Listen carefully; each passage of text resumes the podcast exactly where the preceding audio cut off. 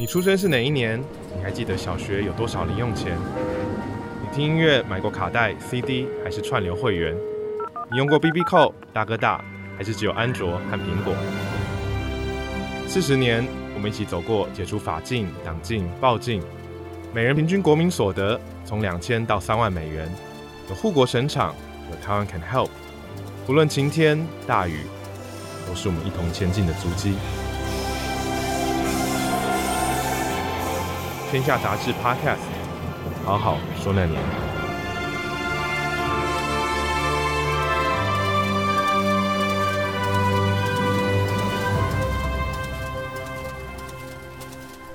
听众朋友，大家好，欢迎收听《好好说那年》，我是主持人，故事网站的创办人涂丰恩。在前几集的节目当中，我们聊了很多一九八零年的故事。一九八零年代，台湾历经了经济的快速成长。那到了一九九零年，在全球化的浪潮推动下，台湾的企业向海外投资布局，语言相通、文化相近的中国大陆，自然成为许多台商前往投资的目标。从早期低廉的人力成本，到近来消费市场的超大量体，其实两岸的情势尚未明朗，台湾人到中国大陆工作的意愿仍然很高昂。直到现在，还有超过海外工作人数的一半以上，台商在两岸的政治经济上都是一个相当特殊的身份。相信其中也有很多不为人知的甘苦。好好说那年，我们希望这些故事能带给台湾更多的醒思和启发。这一集的节目，我们邀请到创造出捷安特这个知名品牌的巨大集团最高顾问罗祥安，与我们谈谈一九九零年的故事，以及台商前进中国大陆的过程。欢迎罗先生。谢谢，风你好，听众朋友大家好。啊、呃，罗先生，我们每一次这个节目一开始都会呃问一个问题，就是说一九九零年，我们今天要谈这一年，那时候你几岁？呃，那时候我四十一岁。四十一岁，那你还记得四十一岁的你当时的呃心境或是工作上是什么状况吗？嗯，因为那时候我们巨大的话已经进入到十八年了，那么我们代工的业务也做得蛮顺利。那另外我们在一九八一年在台湾推出捷安的品牌，接下来一九八六年我们陆续在欧洲、在美国开始推出品牌。所以一九九零年时候，那时候正好是非常忙的时候，在全世界飞了，在这边进行那个呃，因为打品牌不是那么简单，要一个地方而已，慢慢去做。那时候我大部分时间都花在这个欧洲的荷兰、英国、德国、法国了、美国了，到处去设立公司，要推自己品牌。而且在那个时候倒跟现在不一样，那时候也没有这个我们手机，嗯哼，电脑也不发达啊。那时候我们去签证很辛苦。签一个签证的话，这个要签个一个月，啊又只能用一次啊，所以在那个时候的这个呃环境呢，种种的话是跟现在是完全不可以同日而语。所以那时候一方面觉得哎呀，工程很有希望往全世界发展，二方面的话差不多全心都投入在工作里面啊。那出国不是很容易的事情，不像现在这样子。对，那出国出国不容易。那时候连台湾的话，基本上那时候还没有信用卡。嗯。就出去还得要带现金出去，哇，那个这个是很头痛的事情哈。那么然后尤其刚才讲签证的话，哇，非常困难，非常困难。很多地方你在台湾就不给你签，嗯，像现在台湾可以两百八十个国家都免签证，实在是哈，这个太幸福了。变化很大，非常大。这也是当时我们很多人讲到台湾的这个经济发展史，会讲到台商很厉害啊，拎着平枪可以跑遍全世界。虽然出国是不是那么容易的事情？啊，确实。所以我想呢台商这种精神哈，也是台湾那时候可以突破困境呢，这样起来一个重要的原因。嗯，那这个是啊、呃，当然台商是扮演台湾经济发展一个非常重要的角色。那我们今天要讲的就是说啊、呃，大概在一九九零年前后就开始出现很多台商啊、呃、前进中国大陆这样一个新的发展。那您自己也有参与其中，亲身经历、目睹这样的变化，对不对？对，过去我们一直也很关心中国大陆的发展，因为毕竟那个中国大陆是因为它整个铁幕关起来几十年。所以台湾才有这样发展的机会。一旦中国开放的话，对台湾一定会产生这个某个程度的影响。那我也记得那时候很多台商，其实大概在八二年、八三年陆陆续续就到中国去了。嗯，尤其开始的话，都是一些比较劳力密集的，啊，技术层次比较低的，像不管你说圣诞的灯泡也好了哈，要做袜子啦，做一些简单的衣服了，或做鞋子的哈。所以像这些手工密集的这个行业就多过去了。那么，就我们自营的行业来讲的话，有很多的这些零件厂商，他们大概在八五年就开始往那边走。但是他们在是走的时候，他们主要的这个呃做法的话，呃，大部分都选择在华南啊，因为华南地方的话，它那个工资也比较便宜，那么他们可以利用香港跟广东的关系，嗯，你订单啊、接了什么都在香港，押汇在香港，那么资金可以从香港提供，一些必要的进口零件也可以从外面透过香港进去，那么然后在中国那边南部的工厂，利用他们比较廉价的工资做产品以后，再外销到这个呃主要美国了，全世界。那所以像这样的话，他们也可以更低的成本或更高的利润，所以大部分的人的话都是这样子做的。那么，但是开始的时候都是一些这比较简单层次的这些的产品。所以，像我们公司的话，因为我们是一个整个一个组装厂，我们是一个中心厂。那么，如果我们做什么事情，一定我们所有的微型厂商啊都会受到影响的。那所以，我们对于那个我们是非常非常的谨慎。所以，这行业里面我们是最晚的一家的。但一直很巧，就在你讲的一九九零年啊，九零年的时候，那我们也去参加了很多的研究了啊。因为我们最关切的是说，这个我们去风险到底会怎么样？嗯，中国大陆的改革开放会不会等下又回头了，改革政策了？哦，那这事情严重了。以及他们在法律上的规范面呐，其他各方面是不是成熟？那么到了一九九零年，那么我们研判也说啊，这个改革开放已经不会回头了，一切都已经具备了。那所以我们就很积极的来看待这个事情。但是当我们在做的时候，我们跟一般的台商不一样啊。因为我们已经有自己品牌，我们了解市场的重要性，所以我们去中国的话，我们不是只为了做外销，我们一定要内外销要并重，所以我们选择选择在华中，选择在上海附近这一带啊，所以我们是呃在那时候的话，是以这样子的方式来开始进入中国。嗯，所以早期听起来，大部分啊、呃、台商去中国大陆，还是寄望他们劳力比较低廉，可以降低制作的成本的这样一个优势嘛。对，其实像以前很多东西会从日本呢移到台湾来，嗯，也是因为台湾比较便宜，是啊？那么，那台湾的技术直到某个程度所以从台湾的移到中国去，或者中国移到东南亚，也许哪天移到非洲去，这就是游牧民族一样了，他去追这个哪边成本比较低。嗯，那啊、你刚刚提到就是说，其实很早你们就开始在思考或观察说中国大陆的变化。那后来到了一九九零年，正式决定要进去。那时候是第一次用台商这样的身份进到中国大陆，是吗？呃，不，前面我们当我们参加很多 seminar 了啊，那时候只是去就纯粹去拜访而已。那到一九九零年的时候，那我们就正式的去跟他们官方来接触了。那我们选择昆山那个地方，嗯，那昆山的话，它上面又还有苏州了，苏州市底下上面是整个南京和这个整个省政府这边的管辖。那，当时他们很希望我们去。因为前面去的都是一些比较零零星星的工业嘛，所以我们算是一个比较指标性的。因为自己的行业里面，我们在全世界已经有一定的分量。他们也知道我们去的话，我们会带动我们的供应链过去。嗯，所以他们是非常积极的，希望我们过去。所以不管从省啊哪边啊，对一些事情的话，都非常非常支持。嗯，但是当时我们提出个条件，要我们去的话，我们一定要做内销。但以当时中国当局是外资是绝对不可以做内销的，内销只有中国的本身的可以做，啊，所以为这个事情他们很头痛。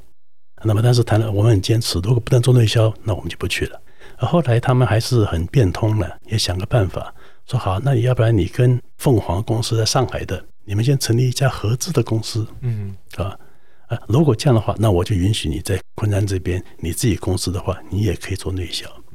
所以在这样的条件之下，那么我们就做了这个正式的决定。呃，在九零年，然后在九二年的时候，我们厂也盖起来了。同时，我们也正式开始在中国以捷安特的品牌开始在做内销。嗯，所以有个变通的方式，让你们可以达成这样一个进入他们内销市场。对对啊，那你的印象当中，当时的中国大陆是什么样子？哦，当时中国大陆的话，当时自行车还是么很重要的一个交通工具，是吧？像我记得我们去上海的时候，哈，这个那那时候上海机场呢都还是黑黑的，哈，所以我们在这个九二年我们开始要推捷安特品牌的时候，就在一个礼拜六，所有的这个公交车啊上面全部拉了红布条，换个步伐前进，捷安特啊，然后推出我们的这个车子，跟当地有区别的，因为当地车子的话，他们都叫做黑老虎。就是我们台湾以前文武车一样的哈，很笨重，但是很坚固耐用，主要也可以来通勤啊，这个载货用的。而且在那边的是最明显的，你站在上海街头啊，下班的时候，几千辆自行车在黑暗的街里面也没有点灯的，大家鱼贯而行，这样的居然也没有问题。那么那也没有自行车店，但在路边桥边的话，会有人拿拿一个包袱在那边一个小牌子修理自行车啊。就是这样子的个体户在进行所以当时的话，在中国还是非常非常的落后啊。是，但是以当时的话，也因为这样子，所以捷安特选择那个时候进入到中国市场。那么我们推出的产品，它更轻、更好、更漂亮啊，价钱也是他们的一倍以上的啊啊，但是也还是非常受到中国这些消费者的欢迎。嗯，所以几年里面，我们就变成他们的这个驰名商标啊，也变成他们的第一品牌。嗯啊，所以到目前为止，我们在中国还是第一品牌。嗯，所以如果当时我们那时候没有开始去做内销的话，今天再进去，你大概进不去的。嗯啊，但是我们从那时候就开始。但我们也跟他的行业，大家也配合得很好。那个我们也技术也跟他们这个协助了，卫星工厂也过去了。那所以在这里面，我们发展起来啊，这个呃，其实现在很多大陆人都认为捷安特是大陆的。嗯，那当时你刚刚提到说，因为捷安特最早是到华中去，上海这一带、江苏这一带，那啊，可是很多台商是到华南、广东这个啊，好像早期改革开放里面其实比较重要的这个区域。那为什么会有这样的差异？然后或是说，这个华中去的台商大概是怎么样的？你的观察里面碰到哪些呃类似的这个台商过去呢？其实，在那个时候，大家主要是去华南。那华南，那就我前面讲，因为有香港嘛，方便，两头在外，因为他们是完全做外销的，所以那时候选择华南是正确的。但是我们的话，是因为我们内外销要并重。如果你做内销，你不能在中国的南边呢。你要在整个中国市场的时尚的领导地方，那这个的话，要上海就是最重要的地方了。那所以那时候我们选择这样，这也是为什么说我们后来在从上海为基地来推出品牌，几年里面就在全国都受到欢迎，就是因为你在上海成功了，就变成一个时尚，各地方也来学习啊。所以我们是因为这样子。那么而另一方面，当时的话，其实在华东这边，因为华东的话，这个在政治上对中国比较重要。所以他们的话其实管制的比较严格一点啊，所以广东这边最先开始的，然后在北京这边也开始的，但另外上海是很慢的，天津是很慢的啊，因为这两个属于他们的政治军机的一个特别管制地区的。嗯嗯。那所以他们也为什么这样子？所以当时特别希望我们能够过去，因为我们代表有指标性的。那所以现在的话就有很多，这是因为工业的话，大部分都在华中了，也是因为我们的关系。所以其实一去就有想过这个品牌定位的问题，就是你们希望把品牌带进去，选择一个比较像你刚刚提到上海可能是一个引领时尚潮流的一个地方这样子。对，所以我们跟别的同业或者台湾其他行业不同，就是我们虽然有做代工，但是我们很早就开始做品牌。是。啊、那么要你当做品牌以后，你考虑事情就会比较长远一点了。嗯。那而且对我们讲的话。这个我们主要是长远的，能够替消费者做什么事情，所以希望消费者因为我们的自行车，哎，他可以获得更美好的生活、更好的体验。那么从这角度来讲的话，中国迟早是变成很大的市场，这么大市场我们不可能不做的。嗯，呃，另一方面的话，我们在到美国、到欧洲、到别人的地方去打市场，打的是非常辛苦的。嗯，啊，那么如果有一个我们在中国市场的话，当然我们到时就变成地头蛇了。所以当时我们是以这样的考量。所以从一开始就说内外销要并重。嗯，那罗先生，刚刚我们提到你在一九九零年就跟着这个公司到了中国大陆去。那呃，蛮好奇的，就是说您的经验里面，这个我相信在台湾做生意跟在中国大陆做生意，应该还是有很大的差异吧？不知道有没有让你比较印象深刻的故事或是片段？那，当然双方文化不一样了哈。但是第一个差别的话，是在他们当地的政府官员，不管是那个呃县市级的或省级的。呃，他们都是非常非常的热心，因为那是他们的指标，就是如何要把经济发展出来。嗯，那么那时候台商对他们讲是非常非常重要啊，正好补足他们所欠缺的那一块。所以他们是完全是几乎可以讲二十四小时服务了，任何时候找他，他都非常热心，任何问题都帮你解决。这个是我们在台湾是是碰不到的啊。呃，当然他们在这里面，他们也有这个一些中央的规定，他们必须要遵守。那第一方在地方的话，他们尽可能的来协助你，不管你要找场地也好啦，你要进行很多的工作了哈，他们是这一点是让我们非常的诧异。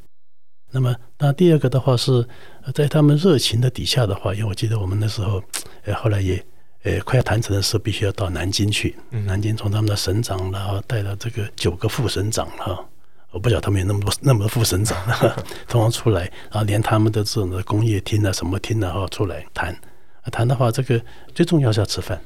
那吃饭摆下来二十四个人吃饭，然后推出一车的白酒出来。嗯哼，对，但是他们很多理由，这酒不喝的话，大家这个就不是兄弟的事情不好做了，对吧？所以那时候我们对他的白酒文化是这个有深入的这个了解。啊，幸亏我们也是喝高粱长大的了哈，所以去那边的话也还可以，也可以应付一下。有一次他们这个在酒喝一喝以后，那么我们就不免爱国心就出来了啊，所以我们讲说，你知道我们来是要反攻大陆的，他们讲说，哎，欢迎你回来啊，我们一起来这个建设这个大陆，建设中国，对吧？所以我们我们这边讲反攻大陆也没有问题的，所以并不会觉得说啊，讲到政治的这个议题太敏感了，大家避谈。没有其实，在那个时候。这个呃，双方都是很务实的，嗯，双方对经济、对工业、对什么来做，而且双方也都觉得说是彼此之间是互相是有帮助的啊，有帮助的。那所以他一开门一开门见山讲说，我们不谈什么这些政治议题那些东西的话，呃，交给一百年之后再说吧。嗯，对，大家有个共识，那一百年以后的事情。那现在我们大家先很务实的，我们大家可以来共同做些什么事情。那所以这个。呃，尤其台商的话，其实也到了这个呃，中国各地方都有台商，是啊。那么我们的话，我们因为我们像全中国有将近三千家店在各个地方，所以我们有机会去拜访很多地方。那也发现，其实在中国每个地方啊，的中国人也都很善良，对大家彼此也很友善。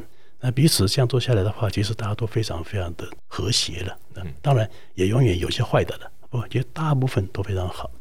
啊，他们对于这个台商的话，他们印象基本上也很好，嗯，也除了少数的一些之外，哈，那所以这个呃，在彼此就在互相学习怎么样子来应对，啊，这个所以台商对他们也很重要，他们对台商的话，基本上也相当的重视跟照顾，嗯，就是一九九零年，其实就是我们刚刚提到改革开放还不算很久的时间。所以大家还在这个有点在前期经济发展快速发展的过程当中，所以您刚刚提到就是说，呃，每个地方的官员其实也有啊、呃，你说这样一个想法，甚至是我不知道他们有这种呃业绩的压力吗？就是大家其实需要把这个地方啊、呃、建设好，所以对于外来的台商其实会很欢迎，也很支持的是吗？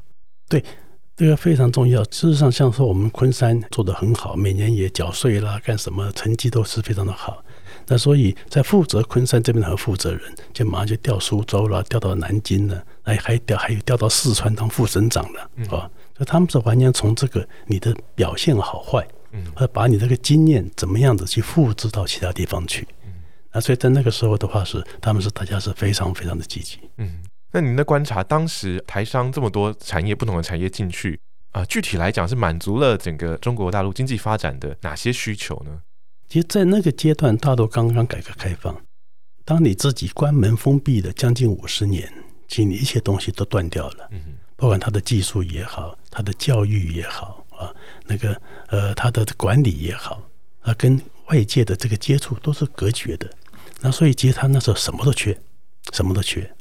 那么，虽然他们有一些跟国外的一些重大的合作，像汽车什么的，它都是一个国营企业，在那个高度上面在做的。那对整个中国大陆影响不大。嗯，那么他们需要的是真正很多民生工业基础东西怎么样能够做起来？嗯，啊，那时候也有很多的日商啊、韩商啊一些中国，但是他们跟中国人的话很很难去真正的了解啊，不管语文啊、文化啦、啊，差别很大。那就只有台湾，所以那时候他们对台商是非常非常的需要跟重视。嗯，因为台商一去啊，第一个话可以通，文化了解，酒也可以喝。都不错，但台商去的话，马上带去基本的技术、基本的设备、基本的资金，还有管理以及订单，马上可以创造外汇啊！所以对他们讲是非常非常好的事情。所以在中国大陆改革开放的第一期里面，我觉得台商对他们讲是非常非常关键的因素。嗯，如果没台商的话，他们今天不会这么成功。嗯，所以台商其实是对于这个中国大陆的经济发展也是贡献很多，很扮演很重要的角色，非常非常重要。那如果反过来讲，我们刚刚讲台商对于这个中国大陆的影响，那呃，我不知道你的观察是，那在这一波的这个前进中国大陆的过程当中，啊、对于台湾的经济也好，社会也好，又带来怎么样的影响呢？我觉得对台湾也是带来很多好处，甚至于说是某些必要的转变。因为台湾前面做的不错，是亚洲四小龙。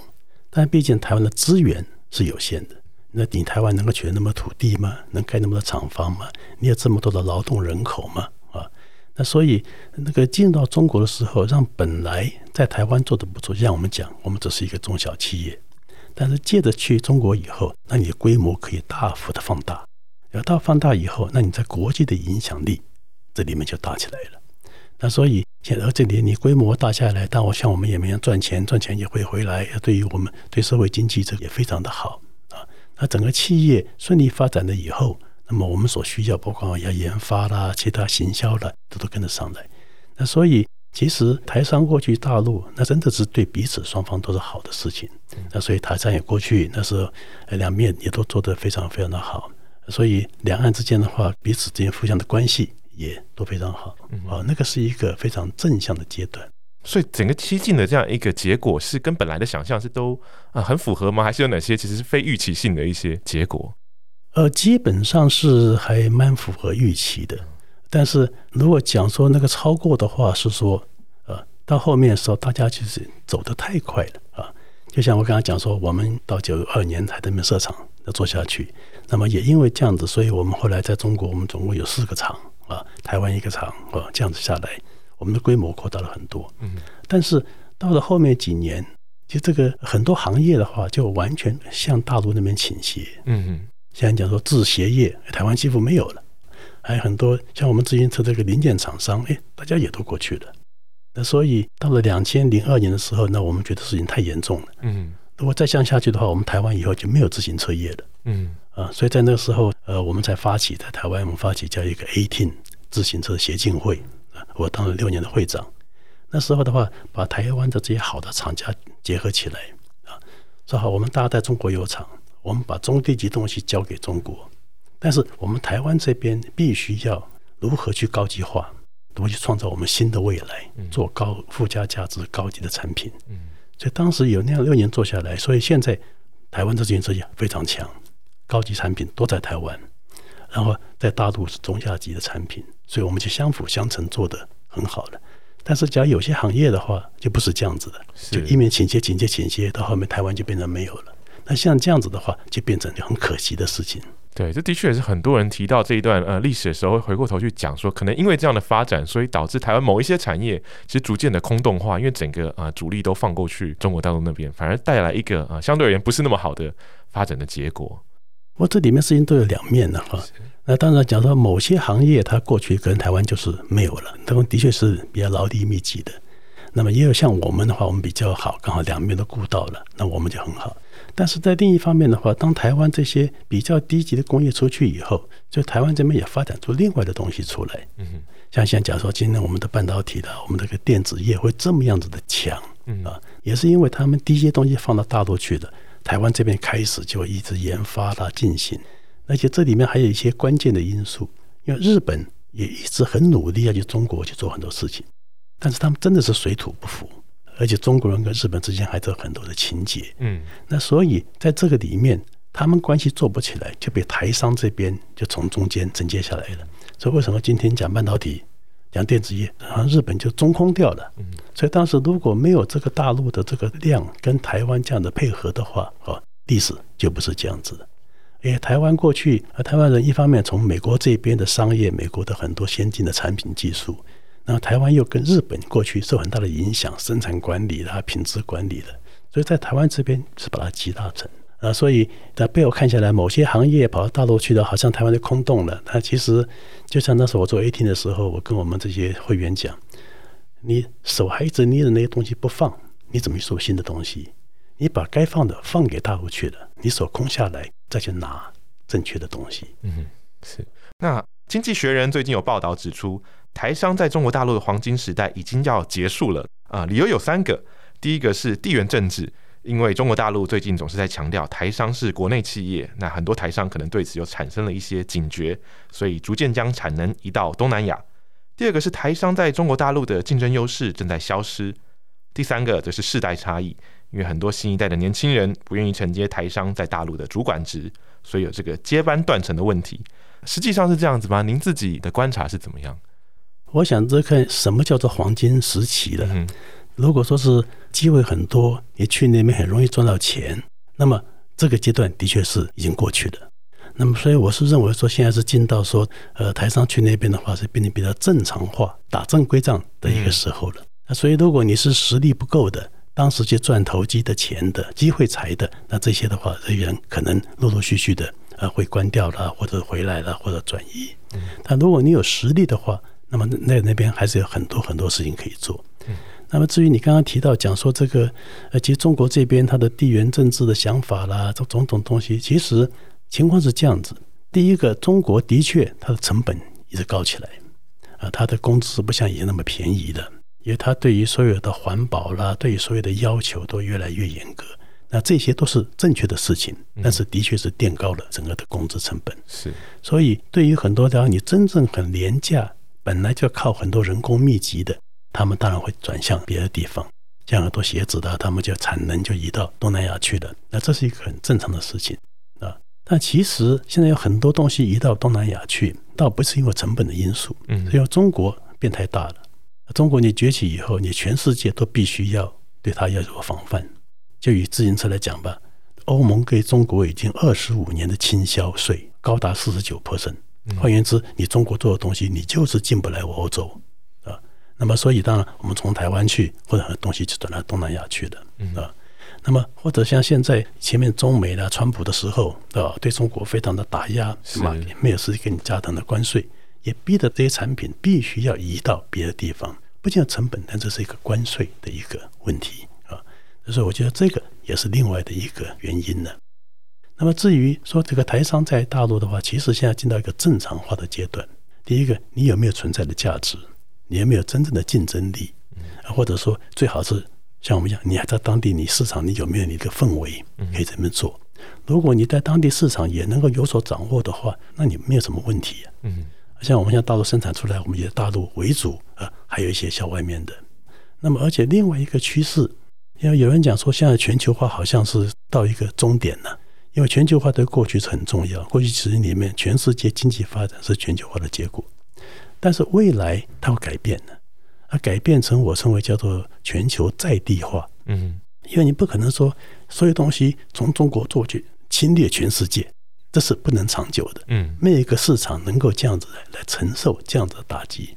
那所以在未来的话，生产也会分散在每个地方，销售分散在每个地方，这样子它才能够产生这个正确的一个做法。所以现在大陆它为什么像说连特斯拉汽车它也必须到大陆去做？你不能说美国做我销去大陆，这样不行。对，那么你像美国的，他也要希望很多工业要回到美国去，你在美国必须要生产。所以未来的话，这样子全球在地化才是未来这个阶段正常的一个发展呢。那至于你刚刚提到讲说是这个大家这个第二代的哈，这个也不愿意接了，尤其只要很多比较小的公司、比较传统公司，的确。第一辈的话去那边拼命，去拼搏；呃，第二辈的话去那边看机会也没那么好了，啊，这个觉得呃呃，这个呃就没有那个意愿了啊。但其实就以我们来讲的话，我们在那边做，我们当然也有部分的台湾的干部去。但我台湾干部去的话，去那边他几乎就生根了，一去就三十年，嗯啊，家也搬去了，怎么要去了，怎么怎么进行？因为你不这样做的话，你没办法真正的投入下去。但是呢，同时。我们也积极的在培养当地的干部，就到现在来，那我们那边很多总经理什么都是我们中国籍的同事，但这样我们做法也没什么特别，因为我们在全世界都是这样做的。嗯，我们荷兰厂都是荷兰人呢，因为我们各地销售公司全部当地人，德国德国人，法国法国人，但你关键性派一两个中国人去，只是做一些中间必要的协调工作而已。那些事情他一定要在地，他才能够接地气，才能够做好。所以，这干部人才，我们是用全世界的人才，不能说我台湾人来派出去才叫做是我的人啊。嗯所以我觉得，在未来全球在地化的时候，我们做企业的人也应该要有这样的认识才好。嗯，所以你是从一个呃全球企业、全球经营的角度来看这个呃两岸的关系，所以把中国大陆等于看成只是呃众多的市场的其中一个，也不用特别把它啊、好像特殊化，而是说啊、同样的策略，其实在别的地方这样做到中国大陆去也是采取同样的策略，透过这个在地化来做整个在地的经营跟管理，是吗？对，当然在台湾的话，做品牌的公司不多啊。像我们这个捷安特算是一个比较特别的。那我们全球这个品牌也已经都做了三十五年了啊，也很幸运，像我们在中国是第一，台湾第一，在其他欧洲、美国，我们都是排名前三名。那所以中国的话，对于我们的品牌也很重要。因为我在美国再怎么打，我能打第三名就不错了，这是人家的地盘。我们对手主要是美国公司嘛。到欧洲去，大家打成平手，不分高下。但是你到了亚洲来。到了台湾，到中国，那这就是我的地盘了。嗯啊，在这边里面打就很困难了。所以这样我们才真正有在全球化。有全球化的话，市场顶足三分，这样长期经营的话也才稳健，啊真正在全球里面来引起一个带头的作用。所以因为这样子，所以我们一向我们都是站在全球的角度来看的。这我常常在以前跟公司同事讲说，我们看东西的话要够高，它怎么高呢？我说好像我们在人造卫星一样，这样看地球，地球慢慢转转转，啊，这样我们的高度就够了。啊，第二个你要看得够远。你不能光看这个五十年发生什么事情，嗯，你品牌都要做好几百年的，在历史角度里面，我们可以贡献什么事情？嗯，所以如果你看得够高、够广、够远的时候，很多东西看法就不一样了。嗯，那所以在这个里面，台湾啊地方不大，但是我们现在实力蛮强的。但台湾的话，需要被重新定位了。嗯，九零年那个时代是怎么样子的？来到现在这个啊，二零二一年是什么样子？这个演进只是一个过程，但是未来你再过五千年之后，台湾要变成一个什么样的台湾？对这个世界有什么样的贡献？我觉得这些事情都值得我们大家来思考。所以你相对来讲是比较乐观的吗？因为啊、呃，很多人讲到现在两岸关系，当然这几年也是很紧绷、很紧张，甚至是进入一个啊、呃、冷冻的状态。那你会怎么给台湾年轻人一些建议？怎么去思考？像你刚刚提到的，你是觉得是一个比较。啊，我们不见得要只是锁死在这样一个关系里面，是吗？嗯，对，因为我看什么事情，我都是，呃，都是因为我讲的一个黄金正三角形哈，最上面是战略，中间是战术，下面是战斗。嗯，你考虑事情要先有明确的战略，啊，才能决定你需要什么样的战术，然后你做很多的战斗。但是现在，我觉得那国内这边好像变成看的问题都是战斗性的问题。嗯，哦，今天美国谁讲一句话啦？明天这个大陆有个什么样子的？看到战斗事情就很紧张，紧张就是我怎么解决问题，就跑出很多战术。但战术中加在一起是很混乱的。嗯，而你做完以后，你也没有解决战略的问题。所以回顾一下起来的话，本来在改革开放之前，两岸是敌对的嘛？对，我们要反攻大陆，他们要解放台湾，哦，那是两岸是绝对是敌对的。是。那到底刚刚讲说到台商进去的，对他们贡献种种的时候，在这个时候，哎，大家就有共同的战略的。从这个战略之下，底下战术就很多了，他们就要赶快去招商引资的。我们台湾这边哈也这个开放投资的什么什么的啊。接下来战斗，它就像我们刚刚讲讲的，说这那几年非常非常顺利。嗯，所以这几年你说两岸政治并没有改变呢，但是透过这样的运作，两岸非常的和谐。嗯，兄弟爬山各自努力嘛，啊，但是彼此相辅相成。但整个让华人可以在全世界能够一直蓬勃的发展，中华文化发展，这个才是正途了。但如果没有这样战略，大家只是一直在搞这些口水战的话，那个东西到后面就统统没有了。嗯。那另外的话，刚好因为我们在走全世界，所以那个我觉得台湾的人才，假如说回到一九九零年的时候，我们的人才主要还是制造了这种人才。嗯。啊，那我们很缺做品牌的人才，然后后来我们也很缺做设计的人才。后来很缺做美学的人才的一段一段，我们慢慢慢慢学。我们有很多国外同事，嗯，但是做到现在来的话，我觉得我们台湾的人才可能是全世界最优秀的人才。嗯，台湾的话是非常非常国际化的，在西方世界可以，中国世界也可以，全球都非常非常的灵活。嗯，所以我才可以大胆的讲说，今天以全世界为舞台的话，台湾人才可能是最优秀的啊。所以我说，我们大家可以自信，但是不要自大。啊，你可以谦卑，但是不要自卑，是，呃，不要太小看我们自己。在台湾是人才是非常非常优秀的。呃，另外我也觉得说，台湾现在的地位，我觉得也可能是站在一个最好的一个地位。嗯哼，因为台湾透过前面多年努力，台湾今天不管是资金，不管是人才，不管技术，不管社会啊，包括这一次的 COVID-19 的处理种种，所以台湾其实累积了很多很多资源，有这些资源是很多别的国家没有的。而且这个虽然说我们看起来还是一个国家认定什么问题，但是全世界也都认同你啊。嗯嗯。所以我们在中间可以很灵活做很多很多事情。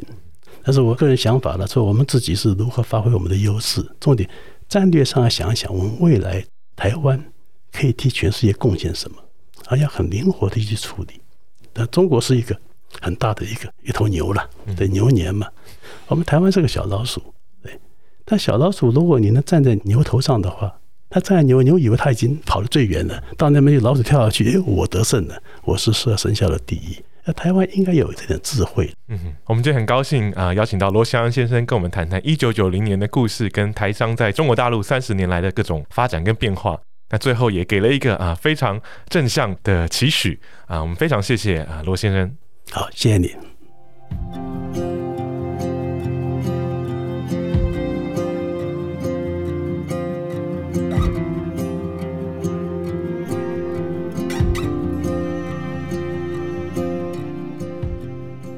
欢迎回到好好说那年，接下来是听众朋友跟我们分享的1990年，家住在台中的 Jocelyn。大学经历了野百合学运，当时他就读东海大学，瞒着父母翘课北上，到中正纪念堂广场静坐抗议，要求废除万年国代。现在回想起来，仍能感觉到热血在沸腾。而当年的学生领袖，像是范云、郑丽君、郑文灿，如今也都成为手握权力执政的一方，对他们抱有很大的期待。下一集我们要聊的是一九九一年，欢迎大家在 Podcast 平台上面留言。或是寄 email 到 b i l l s c w. dot com 打 t w，告诉我们你的故事。另外，还可以上网搜寻关键字“天下四十”，看看台湾四十年来的发展与变迁。节目的最后是时代的声音。这一年，林强的《向前行》横空出世，掀起了一股闽南语摇滚风潮，打破传统台语歌曲悲情的曲风，首次用西式编曲做台语歌曲，被视为新台语歌运动的代表之一。在当年获得了金曲奖最佳年度歌曲奖，而林强也是台北车站改建为地下化铁路车站后第一位在北车拍 MV 的歌手。三十年过去，歌词中的“虾米拢唔惊”持续激励着异乡人。有趣的是，“向前行”也不断在选举造势场合中出现，不分蓝绿。听众朋友可以点击资讯栏中的连结，就可以在 KKBOX 播放清单中听到每个年度的代表歌曲。好好说那年，我们走过狂飙的八零年代。经济开放了，政治解严了，社会也解放了，在旧秩序消散中迈向九零年代，而面对更多的未知与变动，台湾又迎接了什么样的挑战？节目下一次的播出将会是在四月的第一个礼拜，请持续锁定由天下杂志和 IC 之音共同直播的《好好说那年》，我是涂丰恩，我们下回再见。